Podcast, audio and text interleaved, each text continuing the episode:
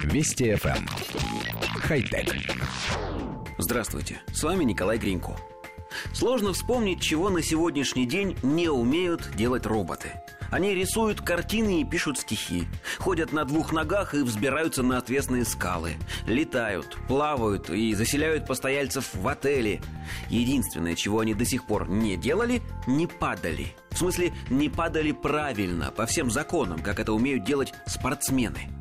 Исследователи из Технологического института японского города Тиба решили научить современных роботов на программном уровне в реальном времени рассчитывать движения, которые сделают падения наименее травматичными.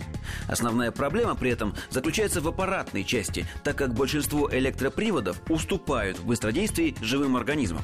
Алгоритм удалось настроить с учетом нынешней скорости работы моторов, и теперь при потере равновесия программное обеспечение определяет необходимую последовательность касания поверхности различными частями тела робота, чтобы максимально снизить силу удара.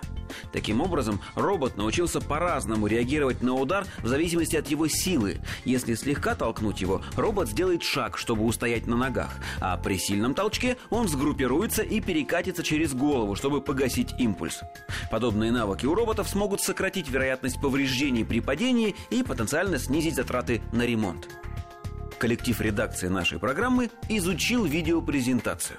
Человекоподобный робот действительно выставляет руки, подгибает ноги и группируется в зависимости от скорости и направления падения.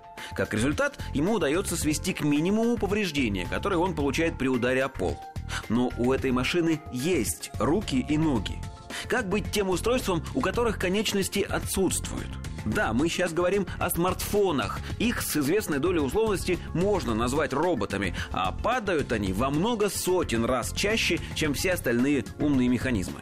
Может быть, инженерам стоит приделать к телефонам лапки или хотя бы хвост, чтобы телефон мог как кошка управлять собственным падением и, по крайней мере, не падать экраном вниз. Сколько нервов пользователей можно сберечь таким способом? Хотя... Вести FM хай-тек.